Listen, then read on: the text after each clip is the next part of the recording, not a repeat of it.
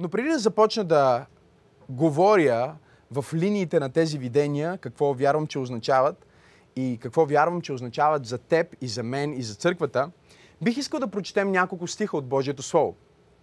И стиховете ми се намират в Второ Коринтияни, 12 глава, от 1 до 4 стих. Второ Коринтияни, 12 глава, от 1 до 4 стих.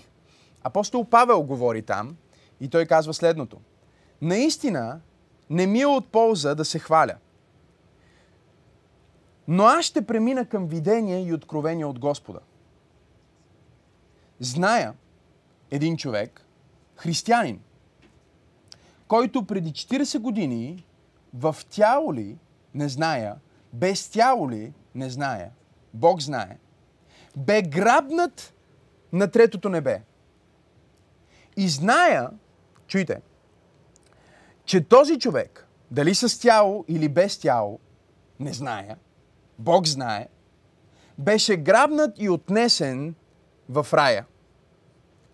И чу неизразими неща, каквито човек не трябва да изговаря. Моето послание днес се казва Исус ми се яви и ето какво ми каза. Исус ми се яви и ето какво ми каза.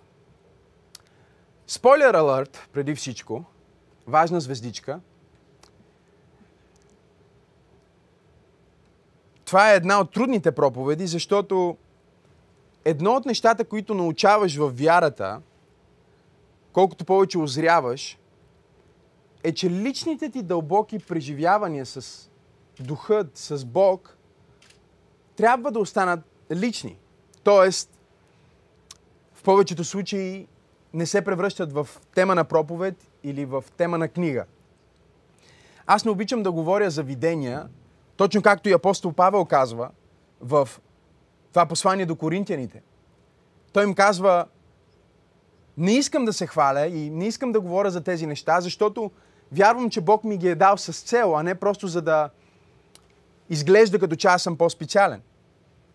Но ще премина към видение и откровение от Господа и след това той започва да говори за себе си, но за да не каже аз бях на небето, в тяло или без тяло, не знам, аз бях отведен на третото небе, той започва да говори и казва, знам за един човек, християнин, който преди 40 години бе взет на небето и видя неща, бе грабнат, бе отнесен в рая и видя неща, които са неизговорими или неща, които са неизразими и неща, които по принцип не трябва да се говорят.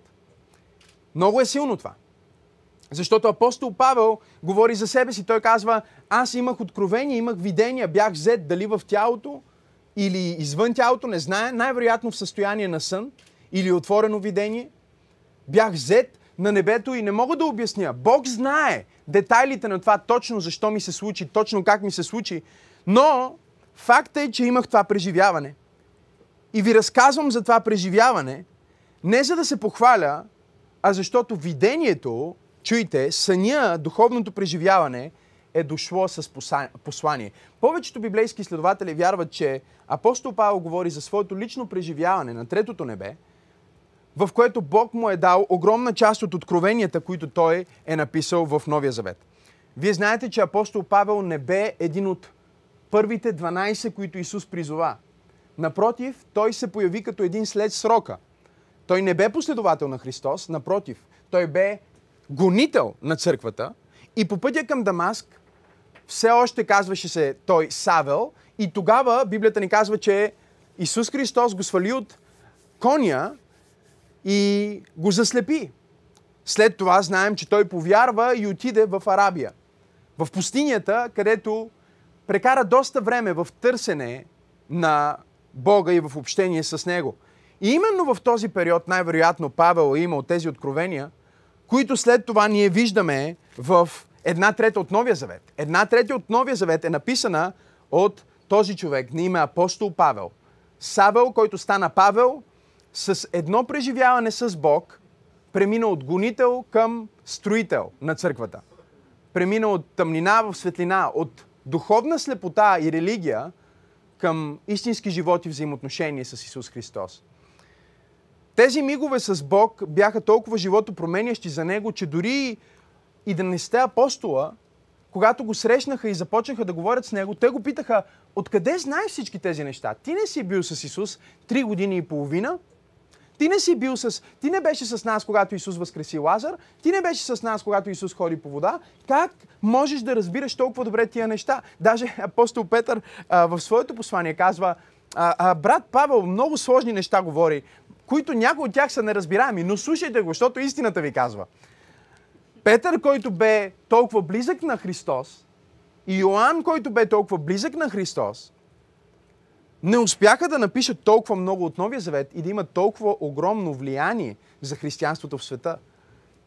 И повечето библейски изследователи вярват, че именно тези видения и духовни преживявания, които апостол Павел имал, са му дали допълнително разбиране на неща, които Христос е комуникирал с учениците и дори такива, които не бе открил на тях. Едно от тях, например, е мистерията, която Бог е закрил, е скрил от началото, от създаването на света.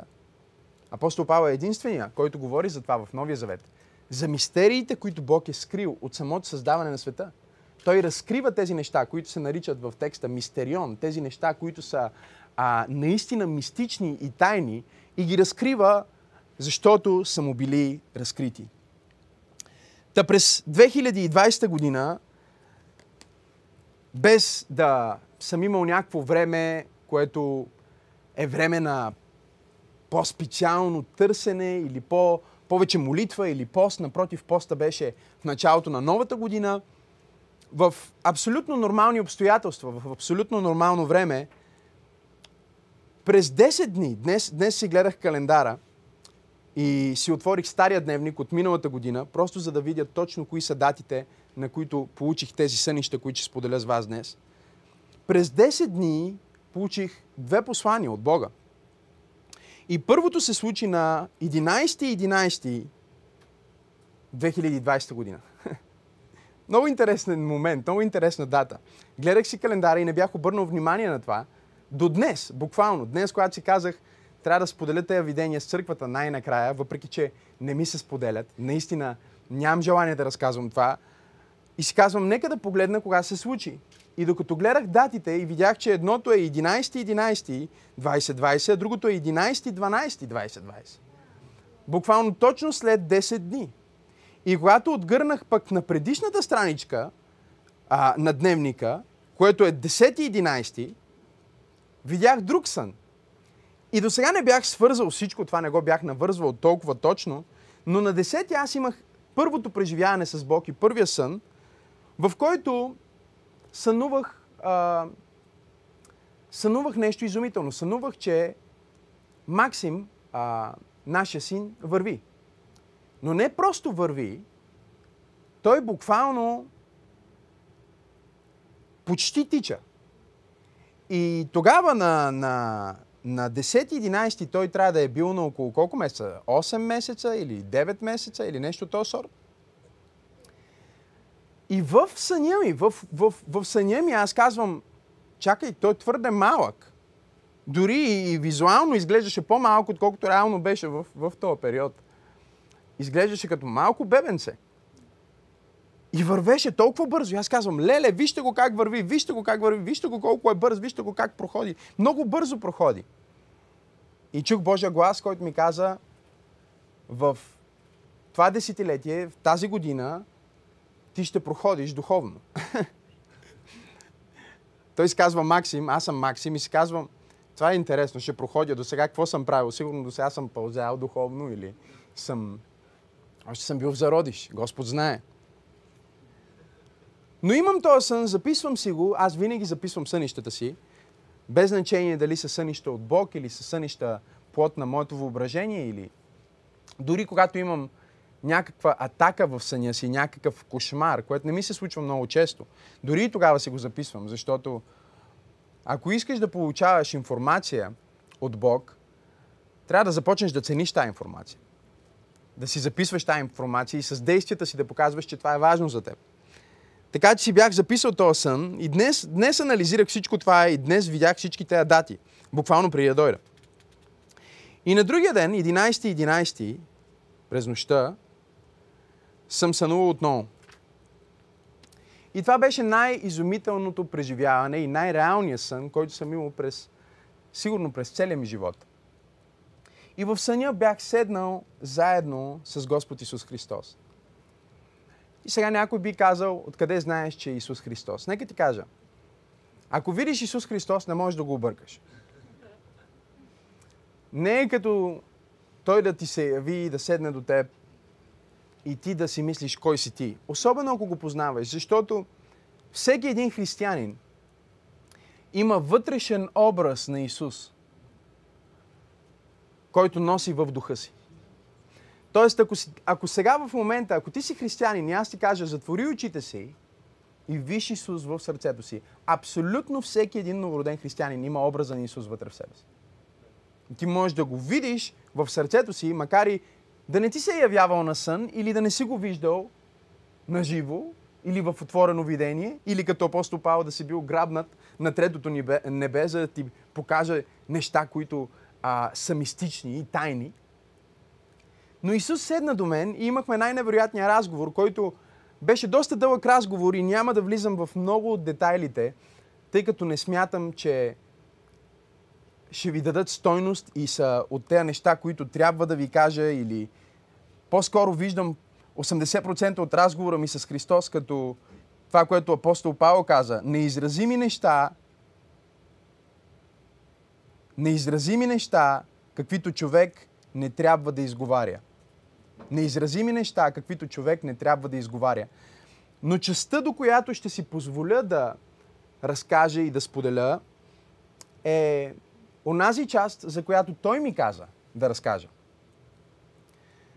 Първото, което стана, когато разговора ни започна, беше изумително, защото нямаше някакъв момент на първоначална среща или все едно начало на разговора, ако мога така да се израза. Нямаше някакъв формален здравей, нали, айсбрейкър някакъв или нещо такова. Просто бяхме в разговор. И в този разговор Исус ме погледна и ме попита с цялата си страст, с цялата си любов, която усещах как ме залива, докато ми говореше. Той ме попита: Максим, как е църквата ми? Максим, как е църквата ми?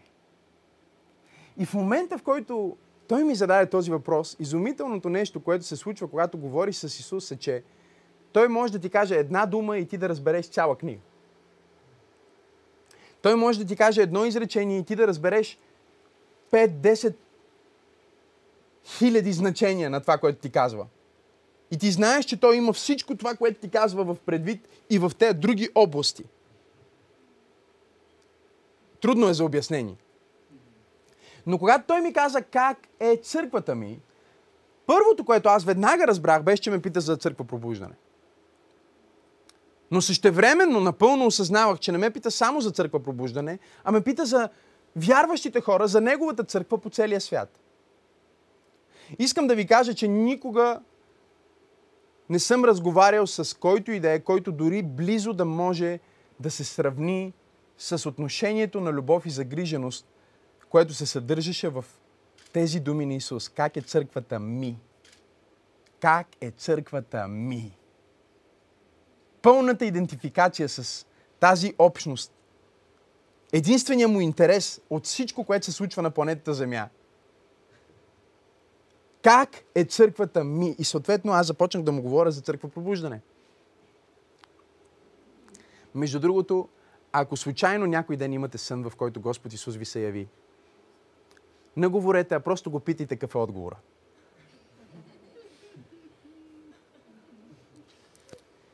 Аз започнах да говоря и казвам: добре, мисля, че е добре. Тая година празнуваме 5 години. Нали? Това беше буквално преди рождения ден на църквата. 1 месец преди рождения ден. Празнуваме 5 години, Църква Пробуждане, ще празнуваме 5 години. И Исус ми каза: не са 5. 7 са.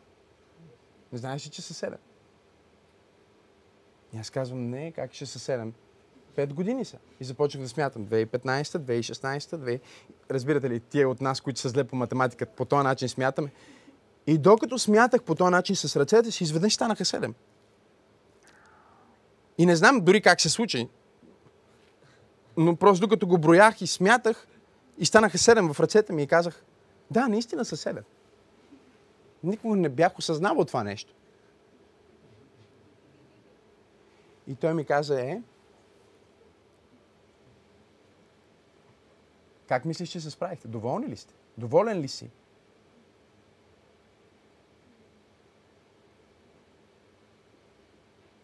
И аз започнах да казвам, да, доволен съм. Мисля, че се справим много добре. Винаги може повече. Но мисля, че се справим много добре.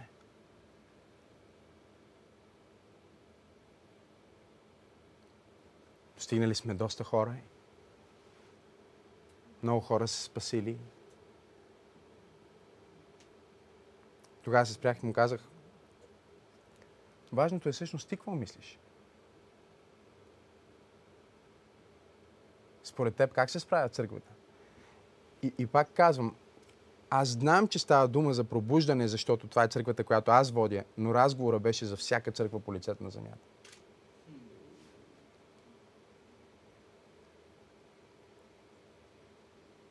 Исус ме погледна с цялата си любов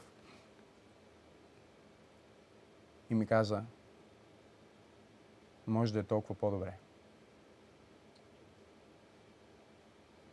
Можеше да е толкова по-добре.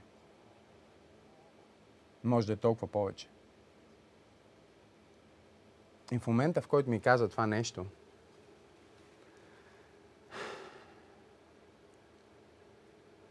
започнах да виждам, буквално, докато той ми говореше, аз виждах какво имам в предвид с възможности, с неща, които биха могли да се случат. И...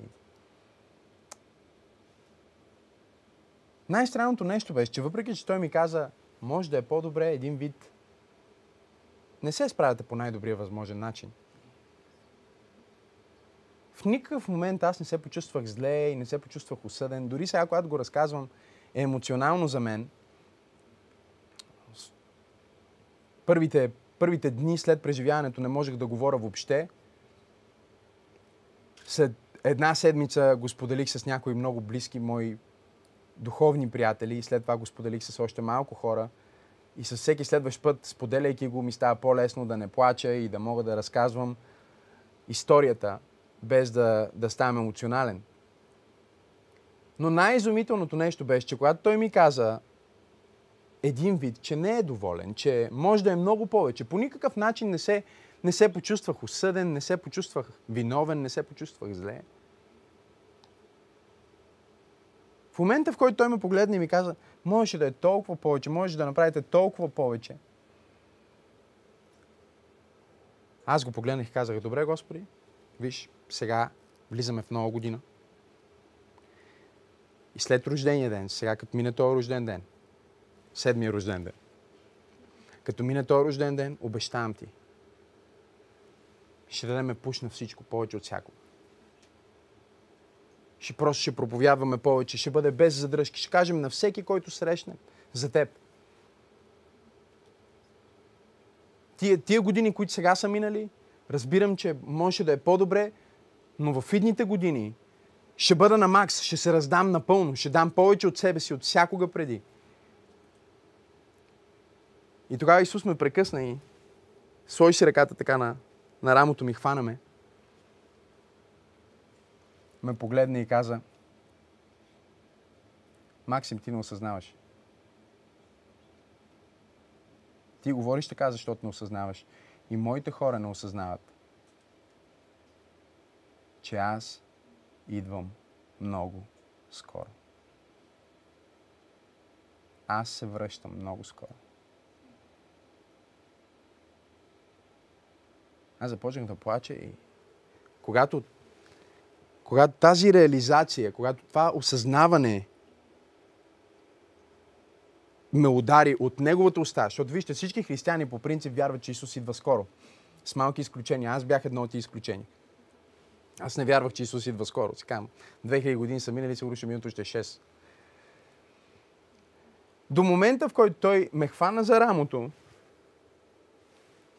и ми каза: ти не осъзнаваш. Моите хора не осъзнават. Затова говориш по този начин. Затова си се отпуснал. Затова нямаш тия резултати. Защото ти си мислиш, че имаш много време, но аз идвам много скоро. И аз започнах да плача в съня си и отново спестявам изключително много от разговора и преживяването, защото някои неща и аз не ги разбирам напълно и няма смисъл да говоря за неща, които не разбирам напълно. Но със сигурност искам да ви дам посланието на съня. Аз започнах да плача и започнах да го моля и му казах: Господи, дай ни още време. Ако ти наистина идваш толкова скоро, ние не сме готови. Ние не сме готови за твоето идване. Ние не сме готови. Ние не сме тази църква, която е готова да те посрещне. Църквата в света не е готова за това. Хората в света не са готови за това. Моля те, почакай. Това беше молитвата ми. Това беше нещото, което започнах да го моля и да плача и да прося. Да ни даде още един ден на светлина, да ни даде още един шанс за съживление.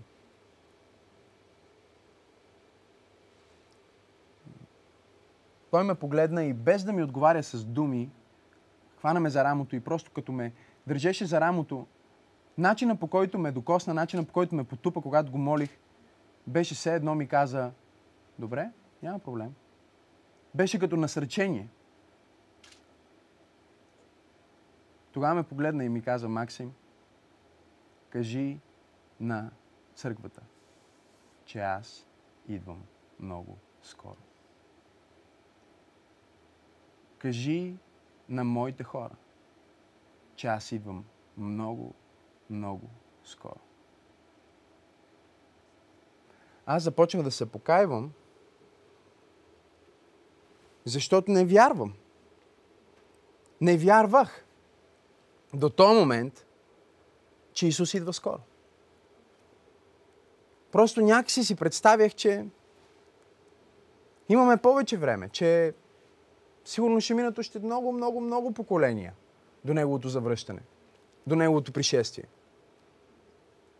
Но когато той ми каза тези думи, чуйте ме, тези думи, които буквално усещаш как изгарят сърцето ти, духът ти, вътрешностите ти.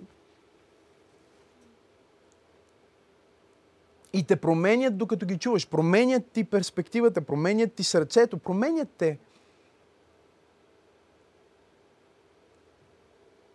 Променят най-дълбоките частици вътре в теб.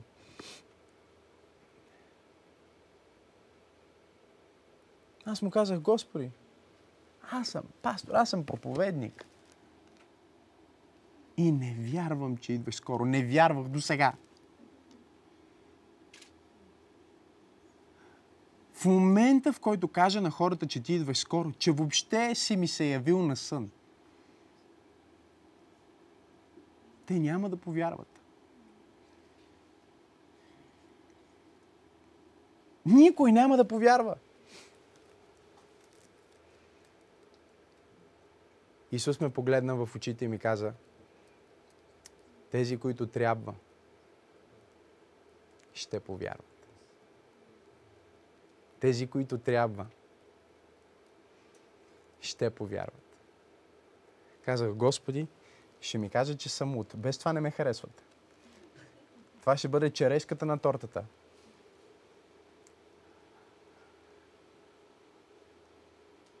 Исус ми каза: тези, които вярват. Тези, които трябва, ще ти повярват. Подготви църквата ми.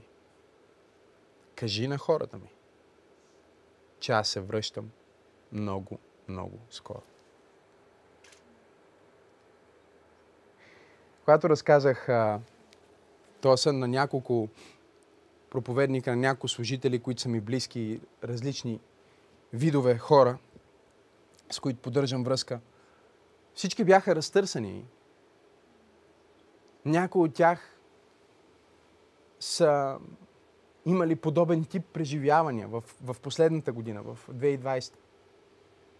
Някои от тях са изследвали Библията в тези линии. Но всеки до един, всеки проповедник, с който говорих след това, ми казваше, това наистина е нещо, което трябва църквата да знае. Това наистина е явно нещо, което Бог иска хората му да знаят.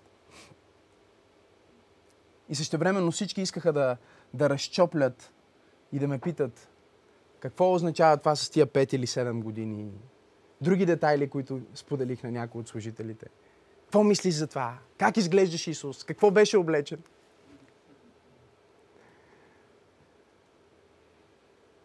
И аз им казах, не, приятели, вие не разбирате. Има само едно спешно нещо в това явление. Има само едно важно нещо в това откровение.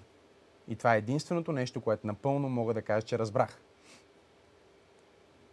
И това е, че Исус Христос се връща много скоро. А ние не сме готови. И трябва да направим всичко по силите си в дните и месеците, които предстоят.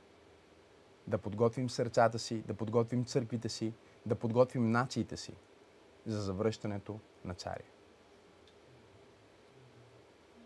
Разбира се, че Исус е чудесен. Разбира се, че е най-красивата личност. Разбира се, че лицето му сияе. Всички тези детайли са невероятни. И е такава привилегия да можеш да видиш лицето на Господаря, защото аз не съм се молил за това. Поне в 2020 не се бях молил за това. Може би преди години съм се молил. За такава среща, за такъв разговор. Недалечен, не в някакво видение или картина, а реален. Близка среща, в която мога да видя лицето, можех да видя очите, чертите на лицето му.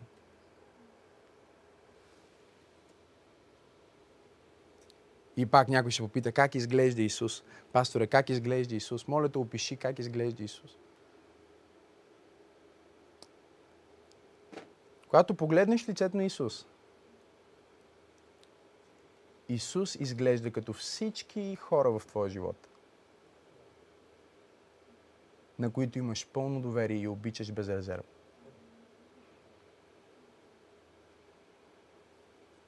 Всяка част от Него ти напомня за някой, който обичаш и някой, на който имаш пълно доверие. Поглеждаш тук веждите му и ти напомнят на баба ти. Поглеждаш носа му и ти напомня на баща ти. Поглеждаш брадата му и всеки детайл от неговото лице е някой човек, който ти познаваш, на който имаш пълно доверие и го обичаш. Исус е лицето на човечеството. Какъв е цвета на очите му? Всички питат какъв е цвета на очите му. Цвета на очите му е такъв, какъвто е цвета на човека, който най-много обичаш. Не защото се променя всеки път, когато се среща с някой, защото ние го виждаме по този начин. Исус е любовта. Той е любов. И когато ти видиш Неговото лице, ти виждаш любов във всеки един аспект на любовта.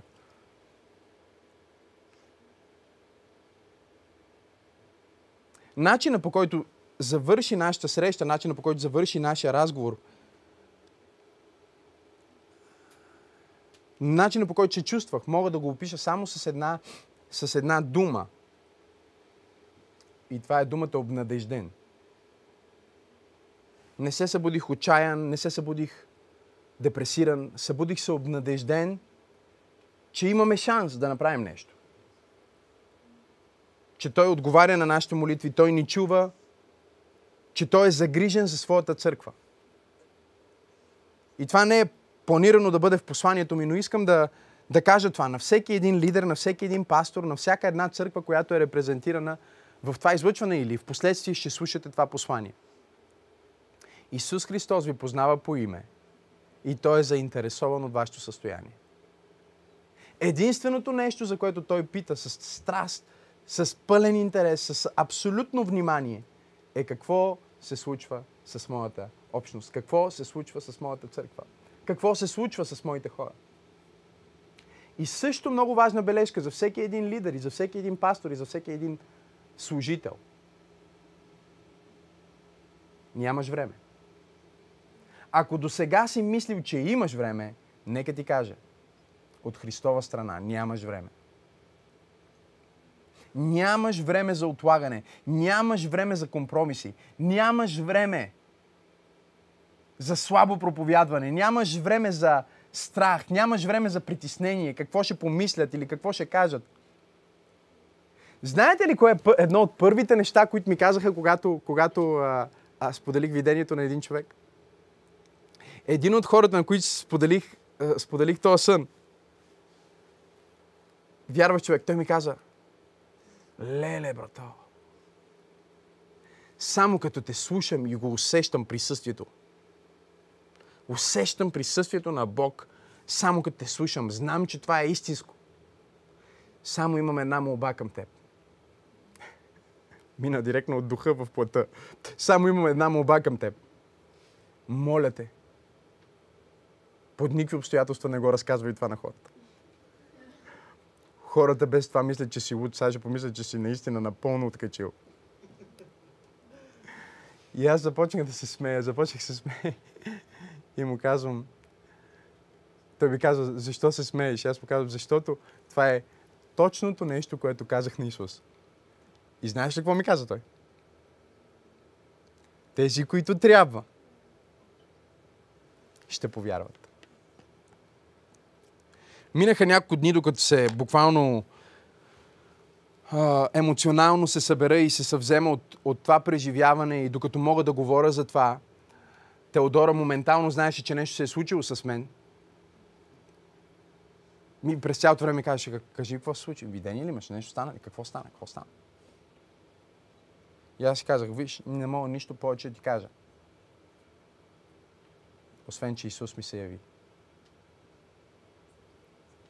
Тя започна да плаче и казва: "Усещаше се, че нещо се случва. Усещаше се, че нещо се е променило." И минаха по дневник на успеха, знам, по календара си знам, че са минали точно 10 дни. И днес го разбрах, не го знаех. Днес го видях. И на 10-я ден имам втори сън. Като нека да ви кажа нещо. След първия сън, на 11.11, няколко вечери си лягах, молейки се и помазвайки се да имам втора среща. Нали разбирате?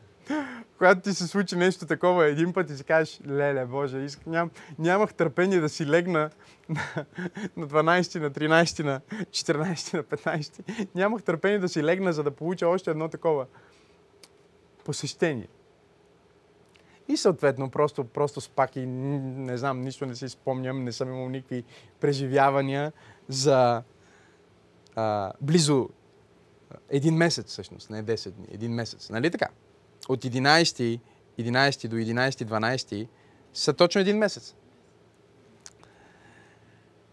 И сънувам друг сън. В този сън се намирам на едно много, много, много високо място. Сградата е висока и аз съм вътре, но има много, много хора навън. Мисля, че има повече хора навън по балкона, отколкото вътре. И аз мога да видя всички тези хора, които са навън. Те са на нещо като балкон. И в един момент, докато сънувам този сън, аз осъзнавам, че ние сме толкова високо, повечето хора са на балкона, а балкона няма абсолютно никакви парапети, няма абсолютно никаква преграда, няма абсолютно никаква защита, просто е отворен. И когато осъзнах това нещо в съня си и се взрях в хората и си казвам: "Някой трябва да им каже на тези хора, че те могат да паднат и да умрат, че нямат абсолютно никаква сигурност." И в момента, в който започнах да си мисля за това и започнах да виждам как хора падат. Как хора падат. Просто от гъчкането един в друг, защото са толкова много, от бутането им един в друг, падат. И тогава видях в тълпата моята дъщеричка Сара. И тя беше отвън и беше между тия хора. И аз си казвам, какво прави Сара там? И докато тръгнах, за да мога да я взема оттам, да я спра, един мъж загуби равновесие и тръгна да пада. И падайки, се хвана за дъщеря ми. И аз видях как те падат двамата заедно. Сега, само някой, който е родител и слуша това послание, може да си представи на някакво ниво какво се случи с сърцето ми в този момент. Не знам как дотичах, долетях до земята, слезнах долу, за да видя какво се случва с дъщеря ми. И дъщеря ми е там, и този мъж е там, и е просто вцепенена. Като мъртва. Вкаменена. И аз започнах да плача, започнах да креща, започнах да ридая, да страдам. Осъзнавайки, че не мога нищо да направя, нито медицински, нито по какъвто и да е начин, за да върна обратно детето си, аз просто паднах на колене и започнах да викам, започнах да крещя към Бог, започнах да казвам, Боже, моля те, смили се, Боже, моля те, върни живота, Боже, моля те, дай живот, нека дъщеря ми да оживее. И започнах да плача, обаче, вижте, не мога дори да ви опиша какво страдание и какъв плач е това. Всяка клетка на тялото ми, абсолютно всяка част от сърцето ми. Не се молих с устата си, не се молише и сърцето ми, не се молиха ръцете ми. Цялото ми същество се молише и просеше и казваше, Боже, моля те, върни ми я, моля те, дай ми втори шанс, моля те, върни я, моля те, съживи я, не оставяй да умре, моля те. И започнах да се моля и да викам и да хоратайствам и не знам колко време продължи това. Но когато се събудих, цялото ми легло беше в вода. И плаках, и плаках, и плаках. И в един момент някой дойде до мен. И ме потупа по рамото. И ми каза, Максим, жива е. Жива е. Но ще бъде сляпа. Жива е, но ще бъде сляпа. И в момента, в който аз чух, ще бъде сляпа. Дори не можах да се зарадвам за това, че е жива. И започнах със същия интензитет и със същата болка и със същото ридание, със същото страдание да викам към Бог и да казвам, Боже, дъщеря ми не може да бъде сляпа. Моля те, дай нейното зрение. И започнах да викам и да плача и да креща и да страдам. И сърцето ми се разкъсваше от такава болка, каквато никога не съм преживял. Дори не мога да го опиша с думите си. И докато виках и плачех и ходатайствах, в един момент се изправих, погледнах към небето, казах, защо ми причиняваш това? Защо ми даваш този сън? Боже, аз знам, че ти ми даваш този сън. Защо ми причиняваш тази болка? Защо ми даваш да видя този ужасен сън? И чух Божия глас, който ми каза, можеш ли да плачеш и да се молиш? Както се моли за твоята дъщеря, за моите изгубени деца в света. За моите деца, които умират без да ме познават, те падат от парапета на живота. Ти си вътре насигурно, те са отвън. Те падат и умират всеки ден. Отиват в вечност, отделени от мен, в тъмнина. Можеш ли да се молиш, можеш ли да плачеш, можеш ли да ходатайстваш за тях, както се моли за твоите дъщеря?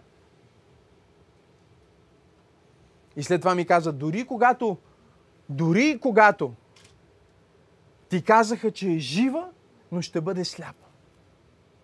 ти продължи да се молиш със същата страст, продължи да се молиш със същата болка, продължи да се молиш със същия интензитет, със същото страдание, викаше по същия начин към мен, силата на молитвите ти дори не се намали. Можеш ли да се молиш така и за моите деца, които са живи духовно, но са слепи? За християните, които живеят в религия, а не в свобода. За които аз съм ритуал, а не баща. За онези, които са живи, но не виждат. Не могат да видят ръката ми, не могат да видят лицето ми, не могат да видят действията ми в живота им. Можеш ли да се молиш за тях също? Както се моли и плака за твоите дъщеря. О, хора, искам да ви кажа, че когато се събудих от този сън, тениската ми, с която спа, леглото, моята страна от леглото, всичко беше във вода. Не знам колко време е продължило. Не знам колко съм плакал. Слава на Бога, че Теодора спи дълбоко. Първото нещо, което можех да направя е да стана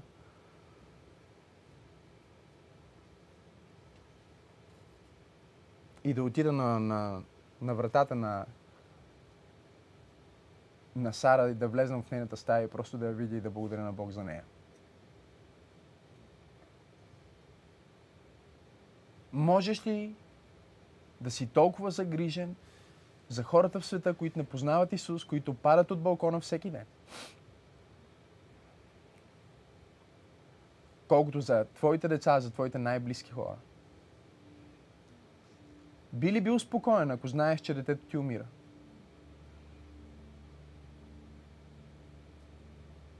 Какво ти позволява да бъдеш спокоен, като знаеш, че неговите деца умират всеки ден, без да го познават?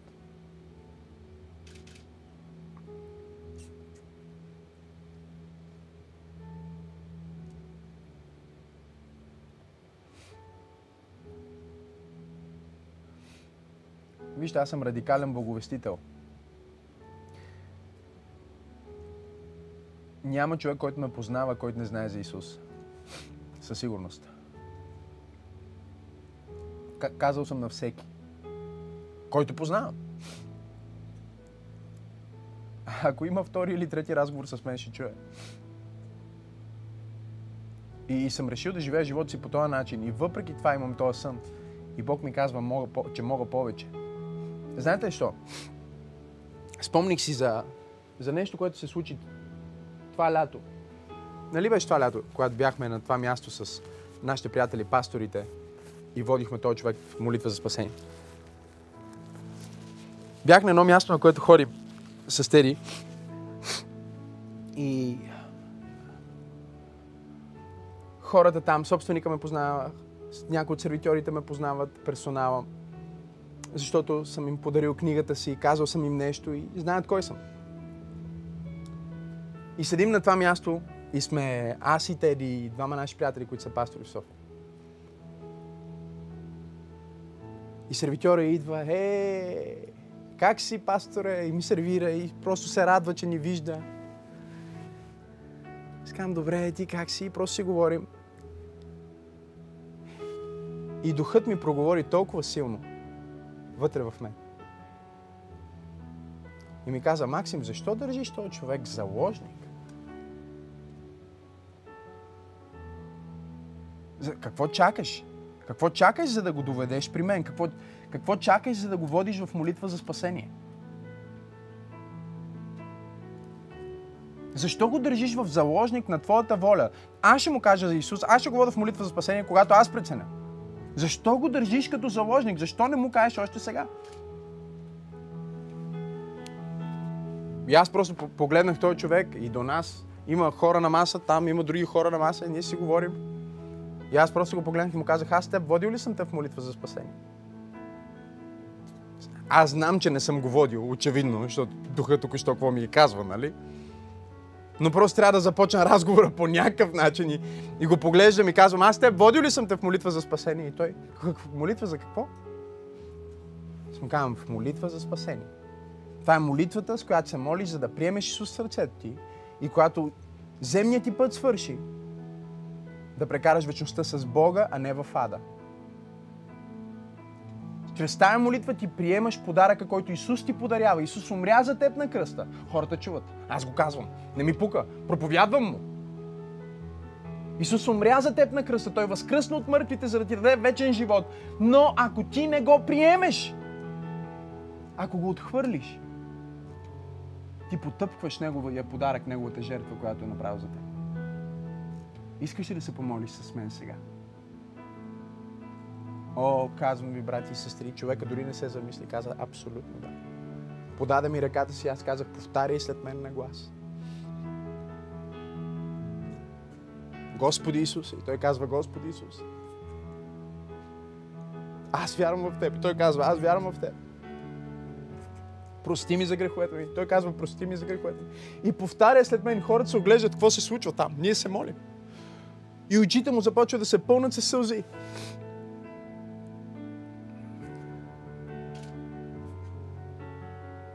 Тръгнах се от това място и си мислих, какво ни кара да си мислим, че ще срещнем някой още веднъж? Какво ни кара да си мислим, че той човек, нещо няма да се случи с него или с нас и никога повече да не се видим? И какво ни пречи да се помолим за всички негови деца, които всеки ден умират в света? Какво ни пречи да им кажем, че баща им, небесният баща ги обича? Страх ни е, че ще ни хулят? Нека ни хулят.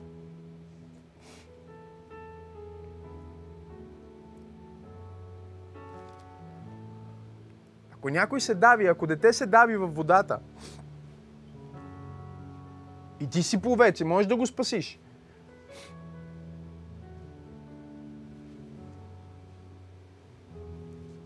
ще ти пука ли, че докато отидеш да му спасиш живота, може да напсува?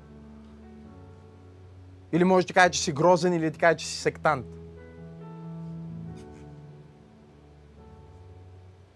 Проблема е, че ние не сме направили благовестието на живот и смърт, а то е на живот и смърт. Благовестието е на живот и смърт. И когато ти осъзнаеш, че твоя приятел, твоя съученик, твоя колега, твоя бизнес партньор един ден ще умре и ти можеш да му кажеш как да прекара вечността си, не го дръж като заложник, но му кажи за това, което Исус е направил за него. Защото Исус идва много скоро. За какво проповядваш, пасторе, днес? Днес аз ти проповядвам за пътя на ученичеството. Аз ти проповядвам, че ти си разрешението. Една от любимите ми истории в цялата Библия се намира в Матей 14 глава, от 15 до 21 стих. Мнозинствата са дошли. Слушали са Исус цял ден и сега умират от глад. Някои почват да припадат. Хиляди хора. И учениците на Исус отиват при Него и Му казват, да разпуснем хората. Забележете, за да не припаднат, да не им призлее. Всеки път, когато един християнин е по-загрижен за физическото състояние на хората, от духовното им състояние, той предава собствената си вяра.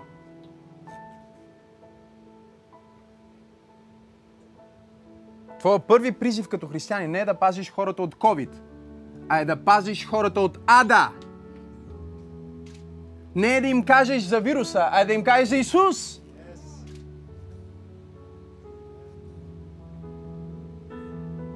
Не е да ги тестваш дали са позитивни,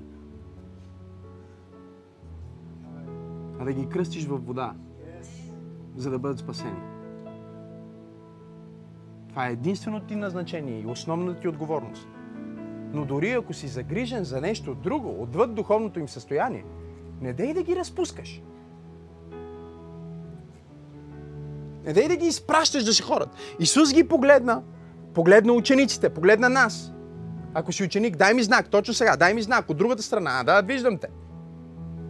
Пусни ми коментар, ако си ученик, кажи аз съм ученик. Какво означава да си ученик? Означава, че приемаш и предаваш. Означава, че не си спирка, а си гара.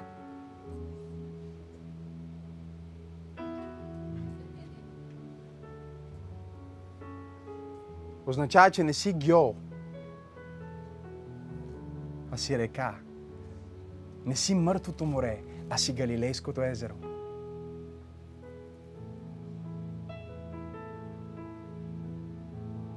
Разрешението на болката в живота ти. Има една древна притча, която не знам къде съм я прочел дори. Но един човек страдал, имал толкова много болка в живота си и говорил с някакво духовно лице. И това духовно лице му казало: донеси една чаша вода. Той донесе една чаша вода и каза: вземи сега една шепа сол. Той взе една шепа сол и сега се мисли, сега ще ми излекува ли, какво ще ми прави този човек. Сега сложи тая шепа сол в тая чашка вода. И сложил вътре сълтека, разбълкал хубаво и казал: сега изпи. И човека пи и вика: леле, това ме изгаря, това ме боли, толкова е гадно. Усети ли султа? Как усетих ли? Всичко е сол. И духовното лице е взело този човек и му казал: ела с мен сега, ела за малко. Вземи си две шепи сол. И взел две шепи сол. И застанали пред езерото и той казал: сложи сега тук тия шепи сол. И сложил шепите сол. Казал: разбъркай ги, сега разбъркал ги. Казал: сега пий. Той пил, казал: усещаш ли солта? Не, не я усещам. Направи живота си по-голям и болката ти ще стане значително по-малка. Направи живота си по-широк. Направи живота си живот на ученик, на някой, който приема и предава. Не стой в малката чашка. Отвори живота си. И болката ти няма да можеш да усетиш толкова много.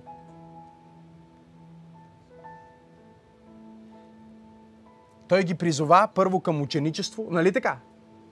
След като ги призова към ученичество, в този пасаж, в Матей 14 глава, 15 стих, ги призова към лидерство. Той ги погледна и им каза: вие им дайте да ядат. Не да си ходят в магазина, не да си тръгнат от службата, не да напуснат вярата. Вие им разрешете проблема. Аз съм лидер и съм разрешението на всяка ситуация. Покривам трите ценности, които не съм ви дал до сега. Той ги призова за ученици, след това ги направи лидери и когато ги направи лидери им каза: сега сте ученици, сега сте лидери и всяко евангелие свършва с великата повеля. Дайте тази добра новина, че аз умрях на кръст, че аз възкръснах от мъртвите, че подарих живота си, за да имате живот, че всеки, който вярва в мене, даже и да умре, пак ще живее. Дайте я на всички хора. И не само я дайте в своята сила, но в началото на Деяния на апостолите, 1 глава, той им каза: ще приемете сила, когато дойде върху вас Святия Дух и ще бъдете свидетели за мене. Както в Ерусалим, така и в цяла Юдея, в Самария и до краищата на земята. Предайте добрата новина на целия свят. И какво направиха учениците? Вижте какво направиха. В 10 стих, 1 глава на Деяния на апостолите. И като се взираха към небето, като възлизаше, ето двама човека с бели дрехи, застанаха пред тях, които и казаха: Галилеяни, защо стоите и гледате към небето? Този Исус, който се възнесе на небето,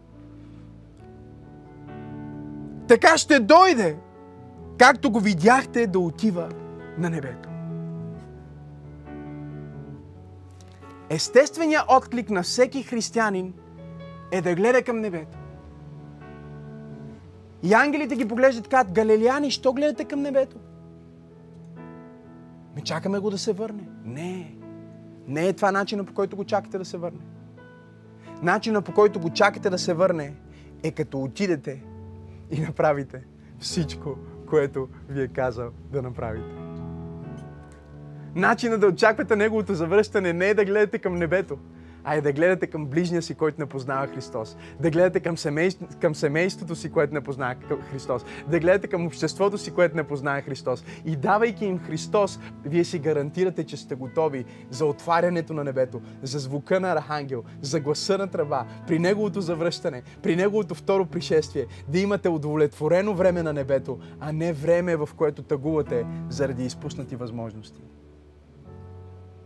Моето послание днес е към две категории хора. Едните сте онези, които познавате Христос и вярвате в Него. Брати и сестри, Исус идва скоро. Нека да дадем благовестието на всички. Нека обичаме човечеството, както Той го обича. Посланието ми е към онези, които не познават Исус. Приятели, Исус идва скоро. Не поемайте риска да не сте го приели. Не е логично, не е правилно, не е мъдро. Просто е глупаво. Дори да не говорим като духовни лица и да няма никаква теология в това, което казваме, ако просто анализираме риска. Какъв е риска за един човек, който се е молил с молитва за спасение и е приел Исус Христос в сърцето си? Риска е да се помолил на вятъра. Какъв е риска на атеиста, който не иска да приеме Исус Христос и казва, че Бог не съществува? Риска е да живее живота си за вятъра. Ако гледаш това послание, аз вярвам, че не е случайно. Бог те обича толкова много. Той изпрати Исус да умре за теб на кръста. Той възкръсна от мъртвите, за да ти даде дара на вечен живот. И днес Той ти казва, ела, аз мога да те съживя. Дори да си паднал от балкон. Ела, аз мога да ти дам зрение. Дори ако си заслепен от религия.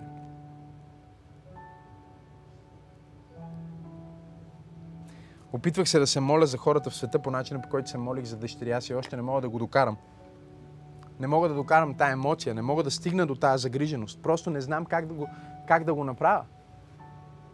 И когато питах Господ всеки ден, как да се моля, как да имам това сърце? Той ми каза, Максим, просто продължай да се молиш.